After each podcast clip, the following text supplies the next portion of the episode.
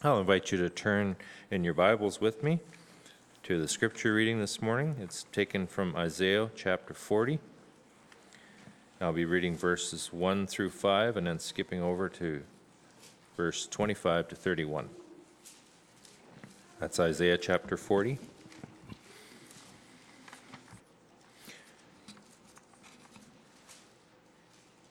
Comfort, comfort my people, says your God.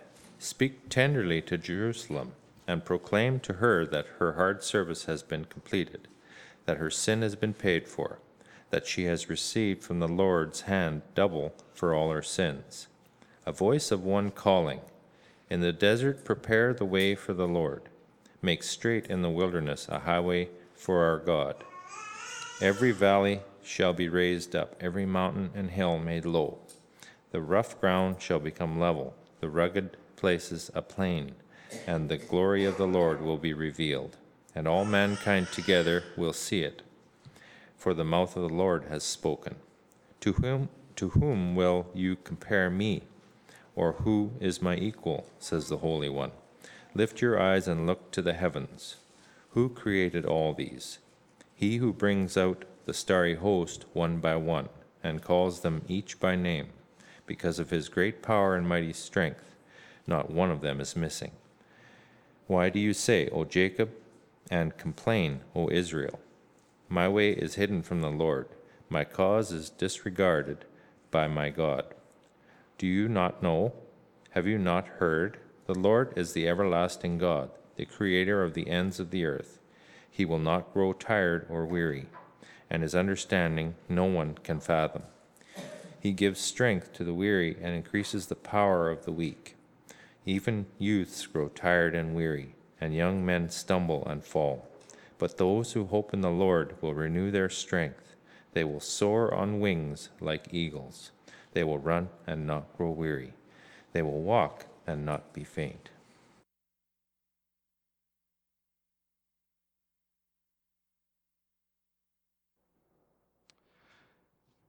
All right, there is no music ministry scheduled for this morning, so hopefully we'll get out early. But I don't think so because I've got more stuff than I ever have. All right, if you would take your Bibles and turn with me to Luke chapter 3, please. I've, we're finished this, this series on, on wisdom literature, and generally my practice has been over the years to to switch back and forth, to, to teach Old Testament for a period of time, then to go back to New Testament, then back to Old Testament, because I truly believe that as, as 2 Timothy 3 says, that all of Scripture is God breathed and it is useful. Uh, and even there are things in, in Scripture that we may not find totally useful. In fact, if you look at chapter 3, and, and you'll find a genealogy of the Lord Jesus Christ, and and you might read to yourself, Good night, what do all those names have to do with me anyway? And, and when we get there, we will try and, and make sense out of some of those things because, like I said, all of Scripture is useful. And, and sometimes we need to dig a little bit, and sometimes we need to think a little bit, and sometimes we need to churn a little bit and, uh, and, and let things work in us to understand the meaning of some of these things and the importance and the value uh, sometimes we don't do that. But anyway, I want to start uh, a series on the book of Luke. One of the interesting things I discovered as I was looking back through my own personal history is in 20, more than 25 years of preaching, I've never preached through the Gospel of Luke. Uh, I've preached from it numerous times from different passages, but I've never worked through it. So I thought, well, this is a good time to do it, and so here we're going to go. And so, what I'm going to do is to just bypass the, the nativity narratives, like, like the nativity story, and uh, we're going to jump into chapter 3, where Jesus is a full blown adult and starting his, his adult ministry, because um, we'll leave the nativity stuff for, for Christmas, which is coming upon us really soon. And, and ladies, I warned the guys yesterday at the men's breakfast, we talked about what not to buy for your wife. So, um, um, and you're not supposed to buy anything that plugs in, and we're not supposed to buy anything that has a size attached to it. And I found out from one of our guys uh, something that's really cheap isn't a good deal. Uh, you can't buy something that's too cheap or too expensive, and winter tires are not a good Christmas present. So, Um, so those are some of the things you ask your you ask your guys if they were here yesterday if they learned anything or not. And uh, oh, I also learned that as a man, never buy anything that has to hang in the house without my wife's permission, and never pick anything that has a color, because I have no idea what that has to do with Luke. Oh yeah, we were talking about Christmas coming up. All right, let's jump into Luke chapter three here. And uh, we'll read here for ways about the ministry of John the Baptist. In the 15th year of the reign of Tiberius Caesar, when Pontius Pilate was governor of Judea, Herod the tetrarch of Galilee, his brother Philip the tetrarch of Iturea and Trachonitis, and Lysanias, tetrarch of Abilene, during the high priesthood of Annas and Caiaphas, the word of. Who are those guys? Um, we'll talk about them a little bit in terms of the political climate. During this time, the word of God came to John. John was the son of Zechariah, and the word came to him in the desert. He was out there. Now, he went into all the country around the Jordan, preaching a baptism of repentance for the forgiveness of sins, as it is written in the book of the words of Isaiah the prophet, and we read those words this morning from Isaiah chapter 40. A voice of one calling in the desert, Prepare the way for the Lord, make straight paths for him. Every valley shall be filled in, every mountain and hill made low. The crooked road shall become straight, the rough ways smooth, and all mankind will see God's salvation. John said to the crowds coming out to be baptized by him, You brood of vipers, who warned you to flee from the coming wrath? Produce fruit in keeping with repentance, and do not begin to say to yourselves, We have Abraham as our father. For I tell you that out of these stones God can raise up children for Abraham. The axe is already at the root of the trees, and every tree that does not produce good fruit will be cut down and thrown into the fire. What should we do then? the crowd asked. John answered, The man with two tunics should share with him who has none, and the one who has food should do the same. Tax collectors also came to be baptized. Teacher, they asked, What should we do? Don't collect any more than you are required to, he told them. Then some soldiers asked him, And what should we do? And he replied, Don't extort money and don't accuse people falsely. Be content with your pay. The people were waiting expectantly and were all wondering in their hearts if John might possibly be the Christ.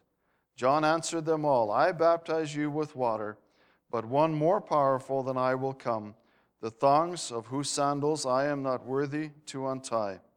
He will baptize you with the Holy Spirit and with fire. His winnowing fork is in his hand to clear his threshing floor and to gather the wheat into his barn, but he will burn up the chaff with unquenchable fire. And with many words, John exhorted the people and preached the good news to them.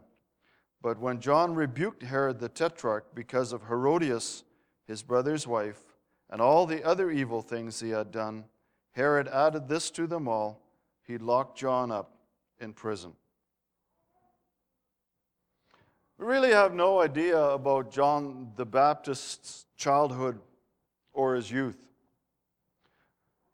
or what influenced him to become the unique and compelling character that he was. But there's no denying that John was a radical.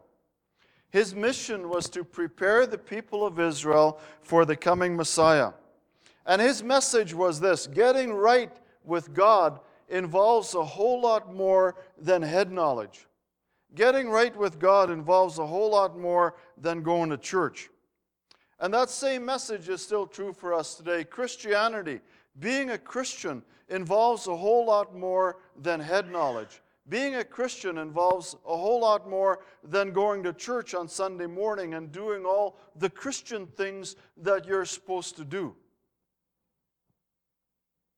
Let's discover a little bit of what was going on in John's life. If you were to try and understand the times a little bit, you need to look a little bit at the political climate of that day. The Bible says it was the 15th year of the reign of Tiberius Caesar. Now, in order to understand that, you need to go back into history and dig a little bit.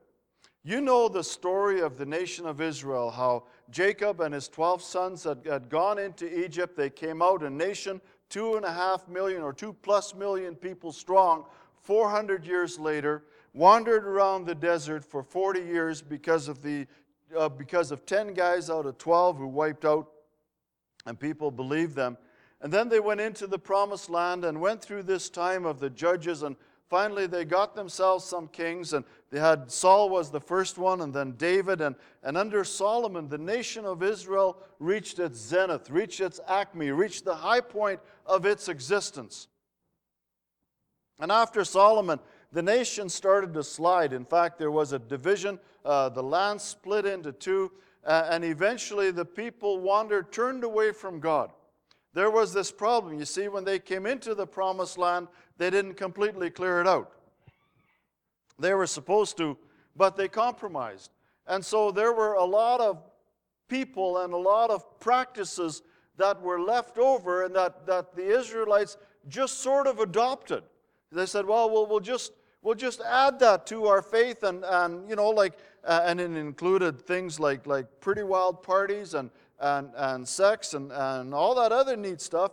And they said, well, that's a whole lot more interesting than, than all the righteousness that, that God expects from us. And so they just added that, and God said, you know, that's not the way that I had planned things, and so I need to do something about it.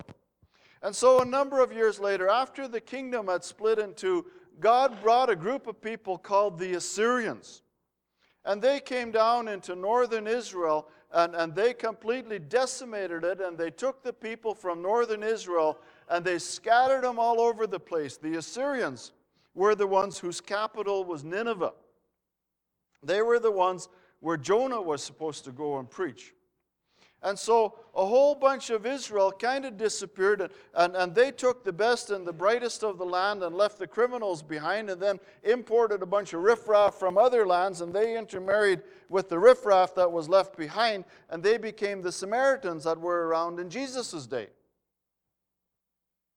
And so you, you wind up with, with there are still today, there, there are Jews all over the world because of what happened all those years ago 2,500, 2,800 years ago because of what happened there. There are still effects from that today. And so that bunch of people kind of disappeared and that whole northern kingdom fell apart. And then after that, an, an, a group of, of people called the Babylonians, which are Saddam Hussein's buddies and ancestors. And, and they came on the scene and they they wiped out the Assyrians, and so now they're the big kids on the block. They're the they're controlling gang in the world, and they came into Israel. And God, the, the people in, that were left in the south of Israel hadn't really learned a whole lot. And so a number of years later, the Babylonians came in and completely wiped them out, wiped out Jerusalem, wiped out the land, took all the people. They went into captivity. 70 years they spent in Babylon. And then you read the story of Daniel, and you read the stories in Ezekiel, and, and how they spent time in the land of, of, of Babylon. And then you have the stories of Ezra and Nehemiah, and, and how they came back into the land. And so they had been they had been taken out, they had spent all those years in captivity, had come back into the land, and finally they said to themselves, You know what? We've been spanked enough. But they hadn't been. And so, after the Babylonian Empire had its heyday, a group called the Medo Persians, the Medes and the Persians, got together and they became the big kids on the block and they became the ruling gang in the hood. And, and they came along, and, and you have people like Cyrus and uh, that Medo Persian thing happened during the time that Daniel was alive, and you have people like Cyrus who gave the okay for the people to go back to the land of Israel and, and redo all that. Uh, and so they started building that. And then in the years between the Old Testament and the New Testament, another kid came on the block. His name was Alexander the Great, and he was from Greece. And so he came in and, and he came into Israel and he said, No, no, he says, I'm the big guy here now, and I'm going to run things. And so that went along for a period of time. And finally, the Romans came along and said, you know what, it's our turn. Like, like said to the Greeks, you guys get out of here, and we're going to run the show. And so by the time John the Baptist came on the scene, the Israelites had had hundreds of years of foreign occupation and operating under the thumb of some foreign power Somebody telling them what to do, and they're hoping for the glory of Israel to be restored like it was in the days of Solomon. And so you read the story in Luke, and, and you have this. It was the time when, in the reign of Tiberius Caesar, he's the big Roman kahuna, he's the big guy that's in charge. When Pontius Pilate was governor of Judea, he was a Roman governor. You know the name Pontius Pilate. He was there when Jesus was crucified. And then there was Herod, who was the tetrarch of Galilee. See, that's another part. And, and Herod was an Idumean. He was a foreigner, but, but he was kind of under the Romans' thumb as well. And so they said, okay, Herod, as long as you do what we tell you to do, as long as you toe the line, then you can run the show and you can collect taxes and you can do all this other stuff. So Herod was running the show, but the man was nuts.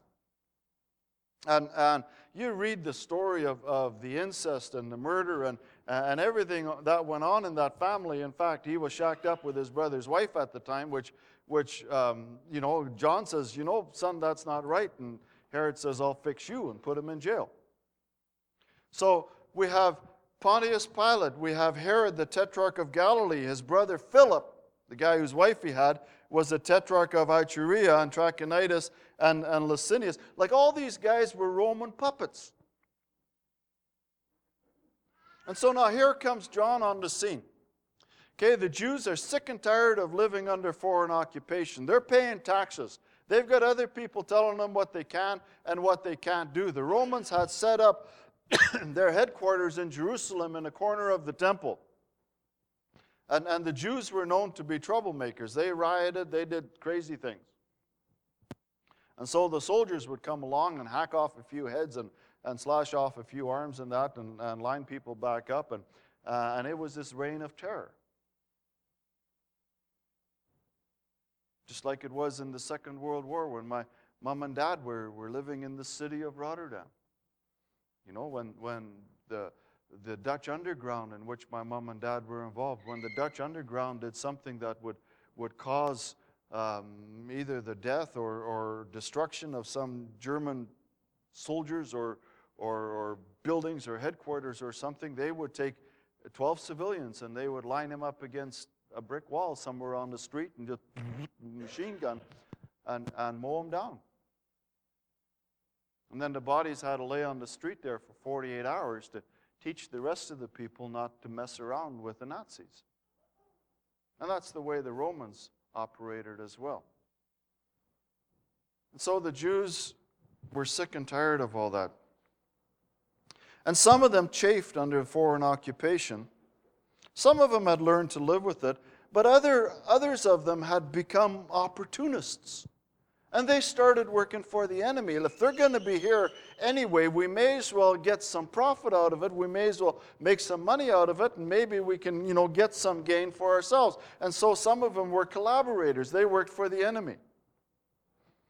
And then you had people like the Sadducees and the Pharisees who were as much political parties as religious parties. And there are Roman soldiers everywhere, and even though Herod is technically in charge, Rome still calls the shots. And then there's the spiritual climate of that day. When you read Malachi, which is the last book in the Old Testament, there's absolutely no mention of the Pharisees. You get into the Gospels Matthew, Mark, Luke, and John, and, and here are these pesky, nasty, dumb Pharisees that Jesus doesn't like. Where'd they come from? Well, you see,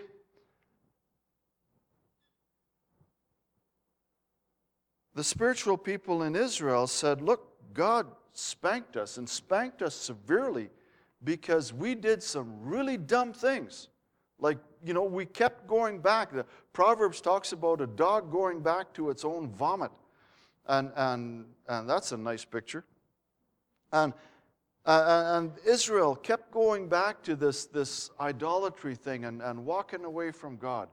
And, and God spanked them hard, lots. And there was a group of people that finally said, We got the message.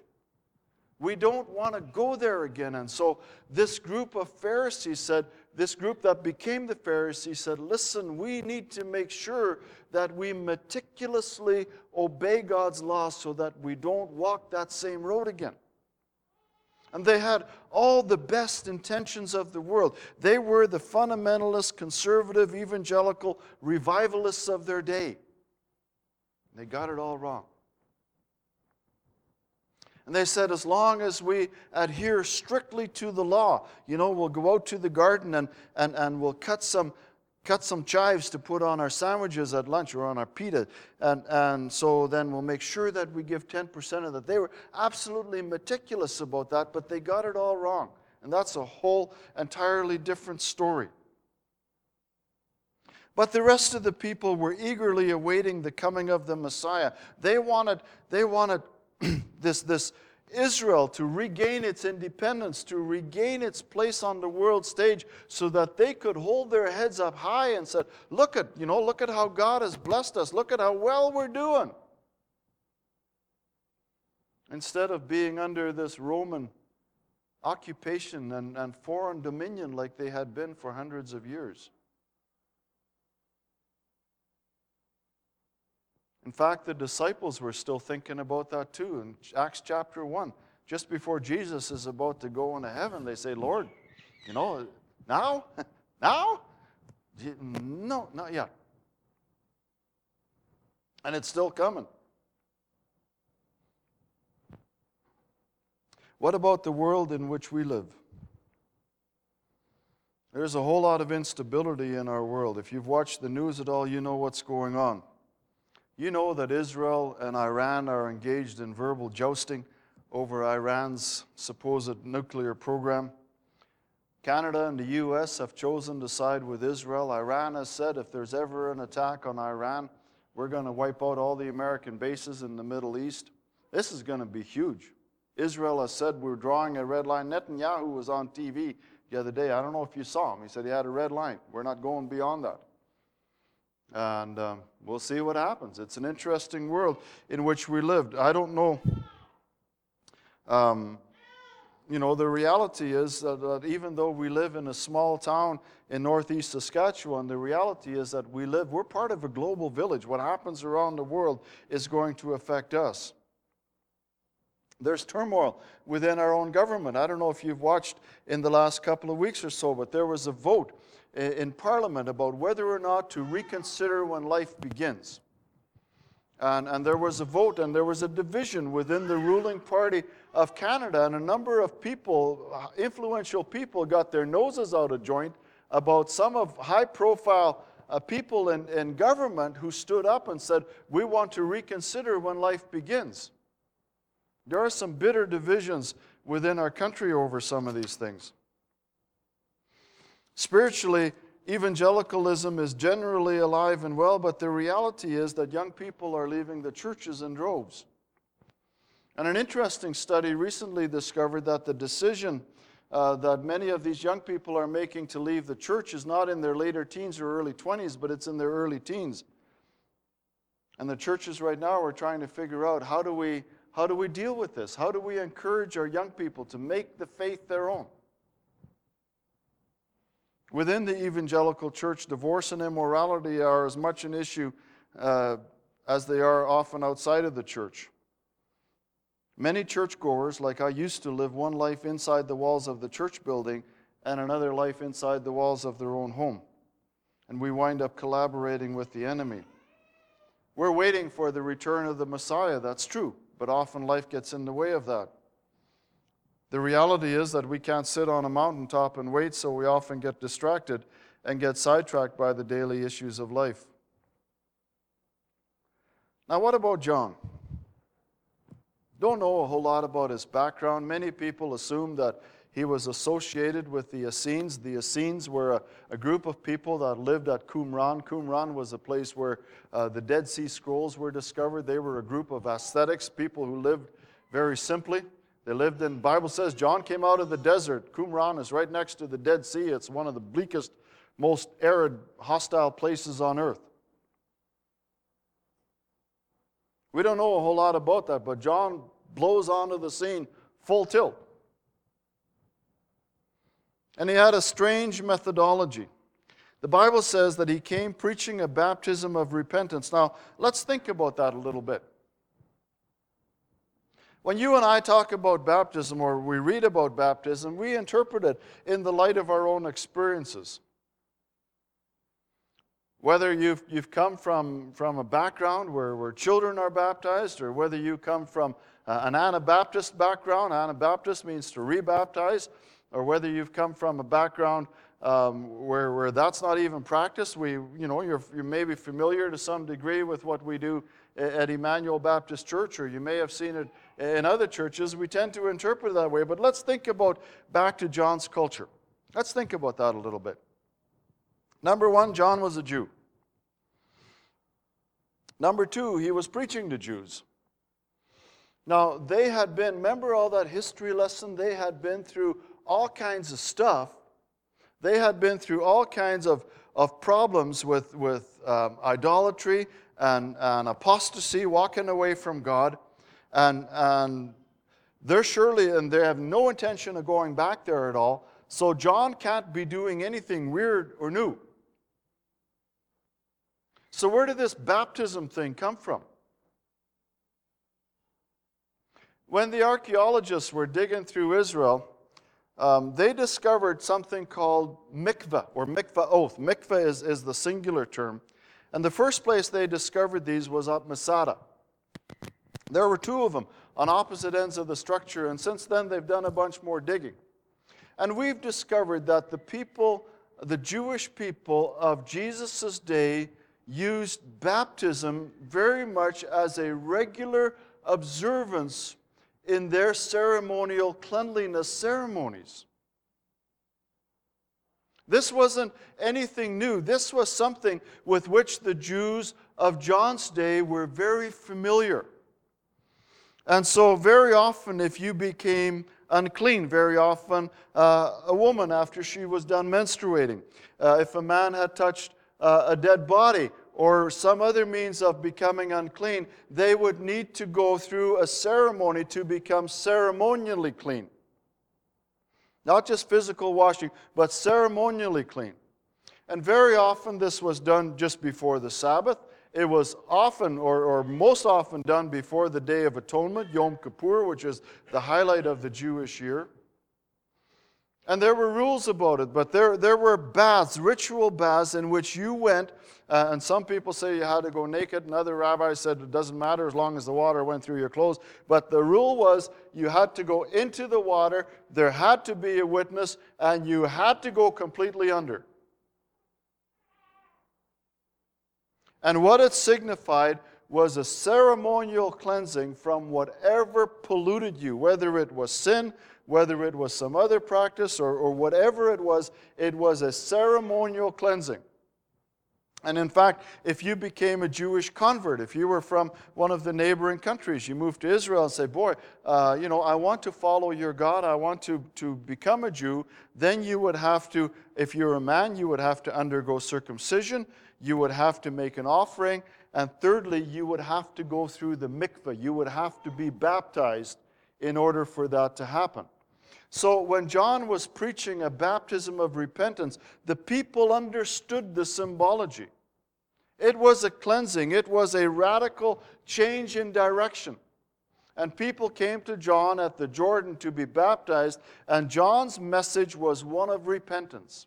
He said, You, you need, well, we'll talk about his message in a minute, but, but this baptism thing was something that, that it, it didn't come out of nowhere.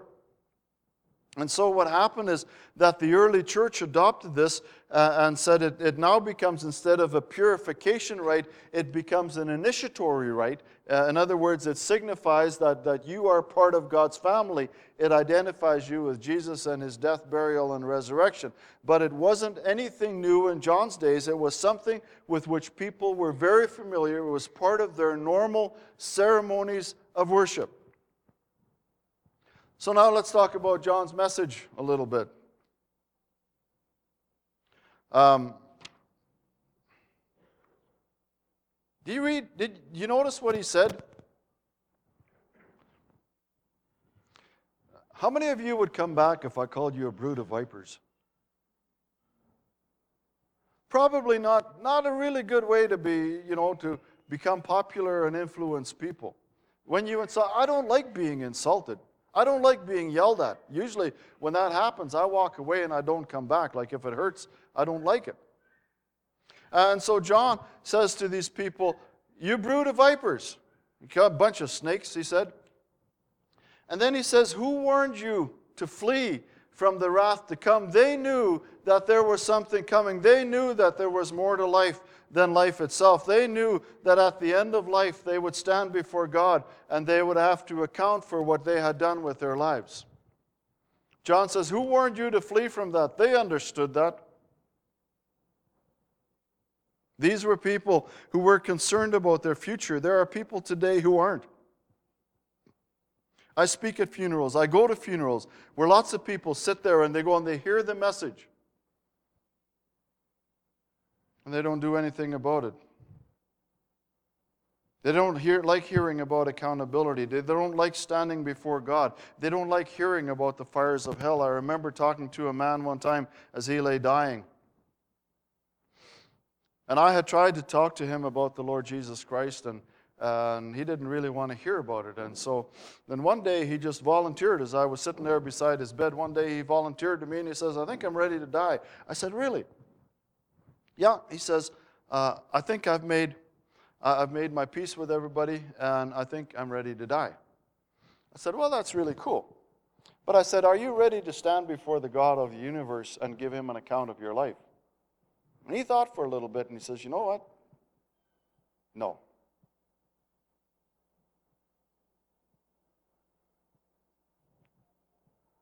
And so we talked about that. And he wound up praying a prayer of confession and repentance and accepted the Lord. And four days later, he passed away. But you know, most people don't like hearing that. Most people don't like hearing about the fact that one day they're going to die and they're going to be held accountable to somebody. Most people don't like hearing about it. We'd rather hear the things like, oh, you know, everybody's going to be okay and whatever all else. We don't like hearing things like repentance. John talked about repentance. Repentance, it's a radical change in direction. Christianity is a whole lot more than getting a hell out of free card or getting out of hell for free card.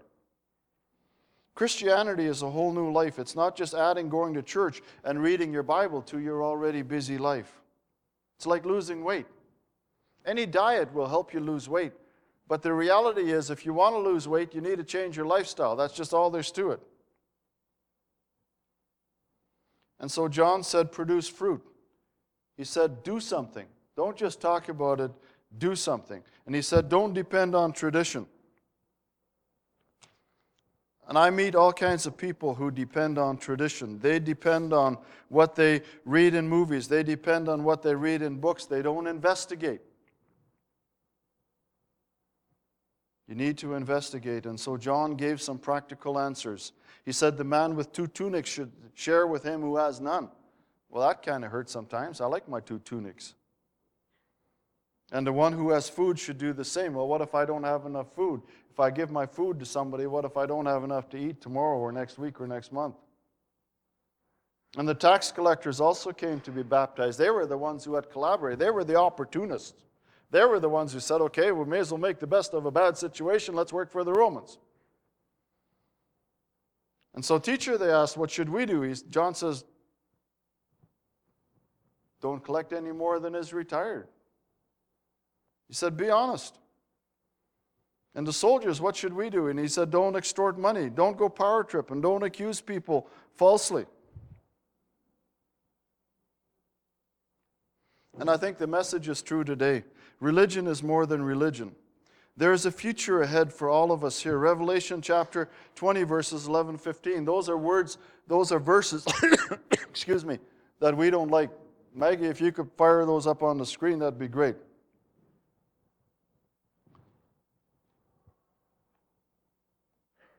Look at what Bible says. I saw a great white throne and him who was seated on it. Earth and sky fled from his presence, and there was no place for them. And I saw the dead, great and small, standing before the throne. Someday we're going to stand there, people.